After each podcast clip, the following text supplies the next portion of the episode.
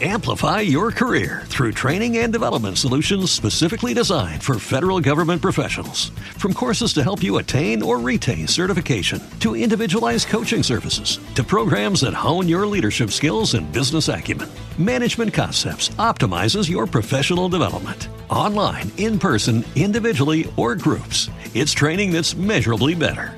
Learn more at managementconcepts.com. That's managementconcepts.com. Hello and welcome to episode 23 of the UK True Crime Weekly podcast. I'm Adam. For today's case, we go back again to 2007, and this time we head to Manchester in the northwest of England. Just before we get started, I just need to let you know a few things. I don't think I've recommended a podcast before on this show, but there's one I strongly suggest you listen to if you haven't already, and that is Untold, the story of the murder of Daniel Morgan. I've been vaguely aware of this case and the success of the podcast, but after listening to all the episodes in two days whilst travelling this week, please take my word for it that the podcast is an absolute must listen, and season two is coming shortly. On Friday, I had an interesting chat on Twitter with at Polsky, who told me I needed to get some music on the show. I sort of agree, and periodically I look for music but I then get distracted by other things. I wonder if you could recommend a piece of music that might fit the podcast.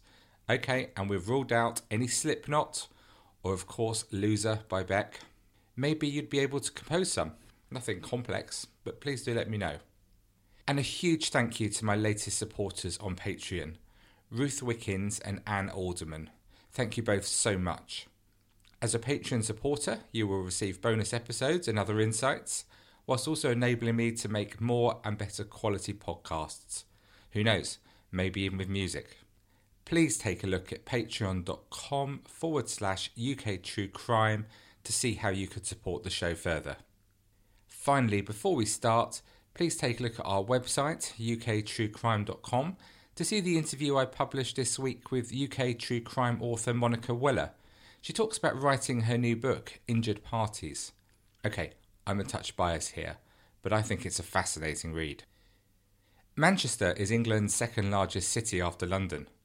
And as a city, Manchester is known for having two of the largest football clubs in the country, in Manchester United and City. Both are almost as well known as the most famous club in English football, the mighty Leeds United. Many people across the globe associate Manchester with the Manchester music scene of the 80s, from which groups including New Order, The Smiths, The Stone Roses, The Happy Mondays, Inspiral Carpets, James, and The Charlatans emerged. All of the music from these bands still sound great today, don't you think? In July 2007, 36 year old Beverley Samuels lived in Manchester with her 13 year old son, Fred. Beverley was a nurse at Manchester Royal Infirmary, and she was very popular with colleagues as a fun, outgoing person who was also a very committed and talented nurse. Her son Fred was a big Man United fan. He was well known in the neighbourhood for riding his bike with other children and also offering a free bike repair service in his garden, a bit of a young entrepreneur there. He was a typical 13 year old who, when not tinkering with his bike, was into his music, football, clothes, and just hanging out with his mates. Beverley's 18 year old daughter, Keisha, lived with her father nearby. Beverley had split from her long term partner and father of the children, IT worker Fred Wishart, a few years before, but they spoke regularly and Fred played a major role in the lives and welfare of his children. Both parents were very excited for Keisha's future. She dreamed of being a barrister and she had just finished her A levels. If she achieved the right results, she would start this path in a few months by taking a law degree at the University of Manchester. A diligent student, Keisha had worked incredibly hard for her exams. When they were completed, she posted on Facebook that she was now free and would be able to put her days as a recluse behind her. As well as her academic success, Keisha was a talented singer and hoped that one day she might make it in the music business. In 2005, you may recall, you might have seen this, she appeared on the ITV programme Stars in Their Eyes performing Toni Braxton's Unbreak My Heart. Oh, I do hate that song though, don't you? And the video, oh, can't stand it. Keisha also had a CD produced of her music after she beat off hundreds of music hopefuls to win a competition by local radio station Carnival FM in Manchester. Shortly after Beverley split from her partner in 2004, she met a man called Pierre Williams, and the two of them had pursued an intermittent on off relationship ever since. He was born in the Moss Side area of Manchester, but he now lived in Birmingham where he had a young son. He was in the habit of turning up unexpectedly at Beverley's house and using his set of keys to let himself in. On July the 11th, 2007, he did just that and ended up staying the night. The next day, Beverley told her cousin, Selena Brown, that although Williams had stayed the night, he'd stormed off in a temper as she'd refused to have sex with him as she was having her period. But Beverley wasn't surprised by this behaviour. Williams had a very high sex drive, and this sort of behaviour just wasn't unusual for him. Williams headed off to party in Manchester's vibrant gay village sector with a couple of his female friends. By all accounts that evening, Williams was his usual cheery self and unsuccessfully tried to go home with at least one woman for sex. Meanwhile, Beverley's daughter Keisha had been in London uh, looking around prospective universities in case she didn't get the grades to go for her first choice of Manchester. She got home really late, and her mum's house was easier to get to, so she decided to stay in the spare room there, being dropped off by a taxi in the early hours of July the 13th. By the early evening of July the 13th, Selena Brown, Beverley's cousin, was becoming concerned. Neither her cousin Beverley or Keisha were answering their phone, and she hadn't seen any movement from the house all day. This was most unlike them. With a growing feeling of dread, she put a ladder up against the house and peered into Beverley's bedroom. What she saw that evening in Beverley's bedroom can never be erased from her mind. She immediately called the police. When the police arrived shortly after 7 pm, they found the dead bodies of Beverley, Keisha, and Fred in the house. All three had been murdered at some time between 3:15 a.m. and 7:30 a.m. that morning. The scene was way beyond horrific. As they took video of the scene, experienced officers who had witnessed some terrible crimes openly shed tears. The attacker had tied Keisha's hand behind her back and sexually assaulted her. Kneeling on her back, he delivered at least four blows of a hammer or a similar blunt instrument with such ferocity that it severed her ear. Her naked body had her black knickers placed on her head. Her mum Beverley had been raped, for her skull was crushed with at least seven blows from a hammer. The body of Fred, her 13 year old son, was found next to her covered with a duvet. Fred had a fractured cheekbone probably the result of crashing into the hardwood floor after being struck to the head. A deep bruise was consistent with the attacker's knee being pressed into Fred's back during the assault. The evidence suggests that the murder weapon was an engineer's hammer with a long wooden shaft. This weapon was found by Beverley's bed. Of significant concern for the police was the control shown during the attack. It wasn't a frenzied attack by a man using wild and indiscriminate blows. The person who murdered the family did so by delivering accurate and deliberate blows to the head of each victim. They, they resembled more execution style murders. Fred Wishart received the call we all dread that evening, and he raced to his children's home to be consoled by neighbours. He was heard screaming, Why my children? in the street. Neighbours spoke of heartrending scenes as members of the family, including Fred, arrived to be informed of the deaths. One neighbour said, I saw Fred. He was pacing the square with his head in his hands. He looked utterly devastated. We can only imagine this scene of raw grief. Superintendent Paul Saville, who led the investigation, initially refused to answer questions on whether three bodies were found in the house or how they were killed. But he later briefed the press on the man they urgently wanted to speak to about the murders Beverley's on off partner, Pierre Williams. As police started to dig into the history of Williams, they uncovered some disturbing information. Williams had a string of 47 convictions dating back to 1991, which included deception, attacks on police officers, drink driving, assault, and theft. As early as his teenage years, he was accused by a girlfriend of sexually abusing her, although no further action was taken. At around the same time, he developed a fascination with the Bible and with spiritual rituals. Williams was arrested once as a teenager on suspicion of murder over the killing of a man called Carl Stapleton in Manchester. He was detained for three days after it was discovered he'd been in his company only four minutes before he was stabbed to death. He was eventually released by police after questioning. Stapleton was a gangster associated with the notorious Gooch Gang of Manchester. Another girlfriend told police that on one occasion he strangled her until she passed out before tying her up and raping her. On another occasion, she said he made her watch a pornographic film and ordered her to reenact scenes from it after telling her he was carrying a gun. She had reported the two incidents, which happened in 2003, to police, but she was reluctant to go ahead of a prosecution. On the first occasion, she said that he drank a bottle of vodka before trying to strangle her as she slept. He bound her hands behind her back with tape and electrical wire, cut her pyjamas off, gagged her, blindfolded her, put a bag over her head, and then tied her to a bed. She told police, He was saying, I'm going to kill you one of these days, and I knew he really meant it. He was going to kill me. They also found that Keisha had felt uneasy in his presence after he commented on her bonny figure. Beverley, too, it transpired, was frightened of her boyfriend, telling a friend that he's going to kill me one day. Williams handed himself into a police station in Birmingham in the early hours of July the 14th after talking to a former girlfriend. When arrested over the triple murder, during three days of questioning, Williams repeatedly answered no comment. With no evidence, detectives were about to release him. But when officers managed to discover his address in Selly Oak, Birmingham, they found books about forensic science and crime scene investigation, and crucially, a shoe print matching one taken from the scene of the murders. Williams was charged, and his lies started to unravel.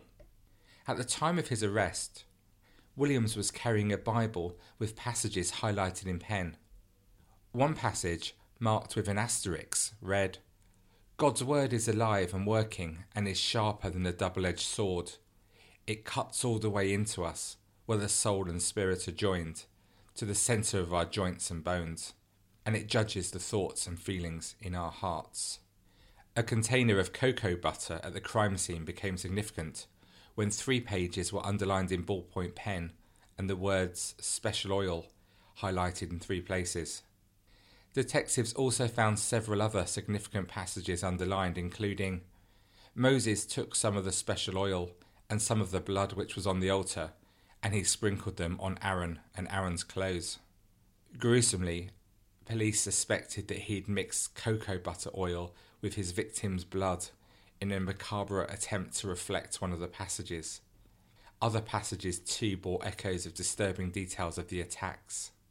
Police managed to piece together William's movements after the murders. That morning, he'd headed to a building society in Manchester city centre, where the cashier described him as calm, relaxed, and smiley as he withdrew a hundred pounds, adding that he was pleasant and quite chatty. He later caught a train to Birmingham, where he sold his victims' mobile phones to a cab driver and a Birmingham stallholder for £60. Pierre Williams was tried at Manchester Crown Court. At his trial, he denied the three murders and sexually assaulting Beverley and Keisha. The prosecution told the jury that the crux of the case was that Williams had carried out execution style murders after Beverley had rejected his demands for sexual satisfaction. Giving evidence, Williams admitted being in the house, but he claimed an unknown hooded intruder had carried out the killings. This was despite overwhelming forensic evidence, including blood on his wallet and clothing, and bloody footprints which matched his trainers. He told the jury he was standing in the back of Beverley's garden when a man walked away quickly from the grisly scene. Giving evidence, the 33 year old said he loved Beverley, her daughter Keisha, and son Fred and the way they were beaten repeatedly with a hammer to the heads was something he would not do to an animal. He claimed Beverley had ordered him out of the house after they were woken by several loud knocks at the door in the early hours of the morning. He claimed a man would kill her if he found the pair together in bed. Up to an hour later, he said he saw the hooded man rush from the address as he waited outside. He said he went into the house where he briefly picked up the blood-stained hammer by Beverley's bed after finding her body. But he couldn't account for how blood from each of the victims was found on his shorts, which were recovered from a washing basket in Keisha's room. He admitted having sex with Beverley on the night of the murders, and said that he and Keisha also had sexual contact in the teenager's bedroom, added, It ended when I heard the front door knock. He dashed back into Beverley's room and woke her up. She said, He'll kill me if he sees you in here. William said he waited in the back garden for up to an hour when he saw someone come out of the house very quickly. Going back inside, he saw blood on the walls before discovering each of the bodies. I was thinking, why did this have to happen? I was panicking, he said. He then left the house, locked the front door, and caught a bus to Manchester city centre before heading home to Birmingham. When asked why he did not phone the police immediately, he said he was afraid that detectives would think he'd committed the crimes because he was at the scene. Was it you? asked the prosecution. No, not at all, he replied. Something like that, you would not do that to an animal. At the conclusion of the 10 day trial, the jury of seven men and five women took just three hours and 15 minutes to find Williams guilty of the murders and sexual assaults. When the first verdict was read out, he scuffled with guards in the dock. He shouted, You bastards, I'm effing innocent, as seven guards dragged him from the dock at Manchester Crown Court. He was taken into their cells, still shouting, I'm innocent, and Judge Pitchford refused to allow him back into the dock to hear his sentence following the outburst. Beverley's family and friends applauded, cheered, and openly wept as Williams was given three life terms, which means he will spend at least 38 years in prison. The judge said in his sentencing remarks Pierre Williams is a man with a low threshold for sexual frustration. Just as he had in the past with a previous girlfriend, he took out his frustration by treating Beverley and her daughter with gross sexual aggression. He concluded that only Williams, who had a sexual history of violence towards women, could know what terror and pain he'd inflicted upon his victims before they died. After the sentencing, a statement from the family was read out on the court steps. Between the three of them, Beverley, Keisha, and Fred were an ordinary happy family, living a regular, happy existence, and their names have now been thrown into the spotlight because of the perverted actions of one evil individual. It is inconceivable that any punishment would ever fit this heinous crime, and the only comfort any of the family can take from this court case is that Williams will hopefully never be able to cause this much heartache to another family. He has shown no remorse for his actions, maintaining his innocence, despite the overwhelming evidence, and in doing so, he has doubled the family's anguish by putting them through this difficult court case. He should never be allowed into society again. He is a weak man who is a danger to women and children. In a victim impact statement read to the court, the children's father, Fred, said, There is such emptiness inside me and anything I do. I feel it's pointless without them. I don't have any goals anymore. My life was my kids. Everything I did or didn't do was for them. Beverley was a good person. She was the kind of person who would do anything for you. She was too kind and generous for her own good sometimes. Why, why, why did this person have to do what he did? Not only did he take their lives, but he tried to take their dignity too. He did what he did for his own sexual gratification, and that sickens me. Beverley's grandma, Margaret Gaynord said, There's not a single day when I don't sit and cry. I'm completely amazed I've any tears left. I've cried so much. Detective Superintendent Ian Foster said, I suspect there'll be a number of women who've suffered at his hands. He's your typical cold blooded killer. He does not accept rejection. This was a cold, calculated attack. William's reaction to the verdicts is telling. During the trial, he maintained a facade of composure, taking notes, dressing smartly, and expressing sympathy for the grieving family. The police felt that his reaction in the dock was more like the real Pierre Williams, saying, He will not accept the verdicts. He sees it as a massive form of rejection.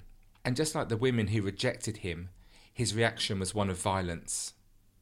Indeed, the Manchester Evening Post reported in 2010 that since he was jailed, Police have become aware of at least three other women who allege Williams either raped or sexually assaulted them during the 1980s and 90s.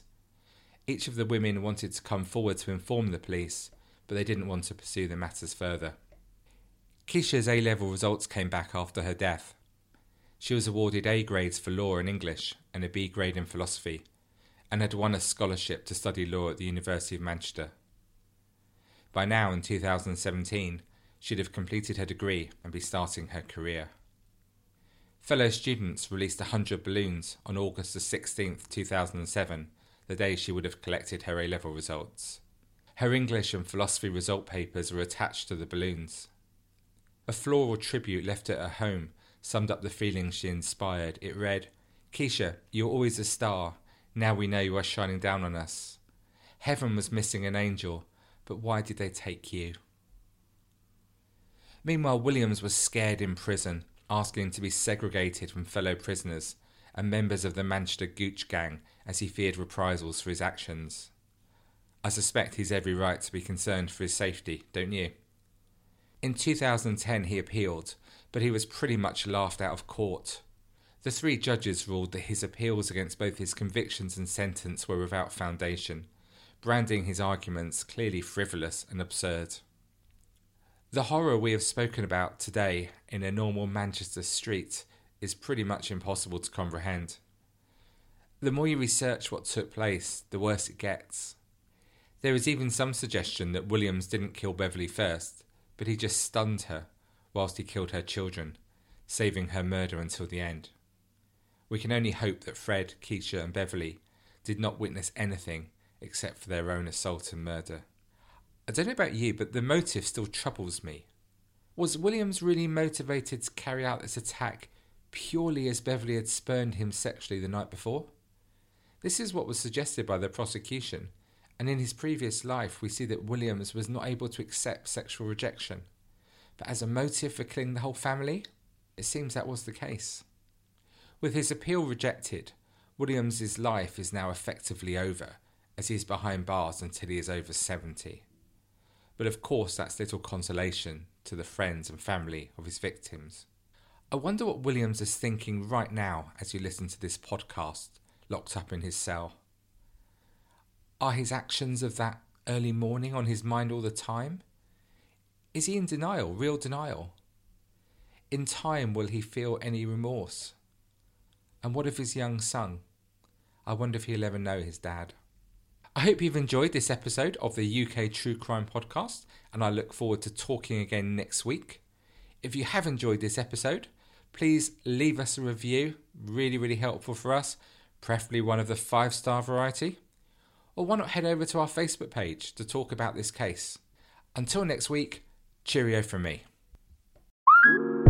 Oh my gosh, I'm adopting a puppy right now, but I realize what's at home.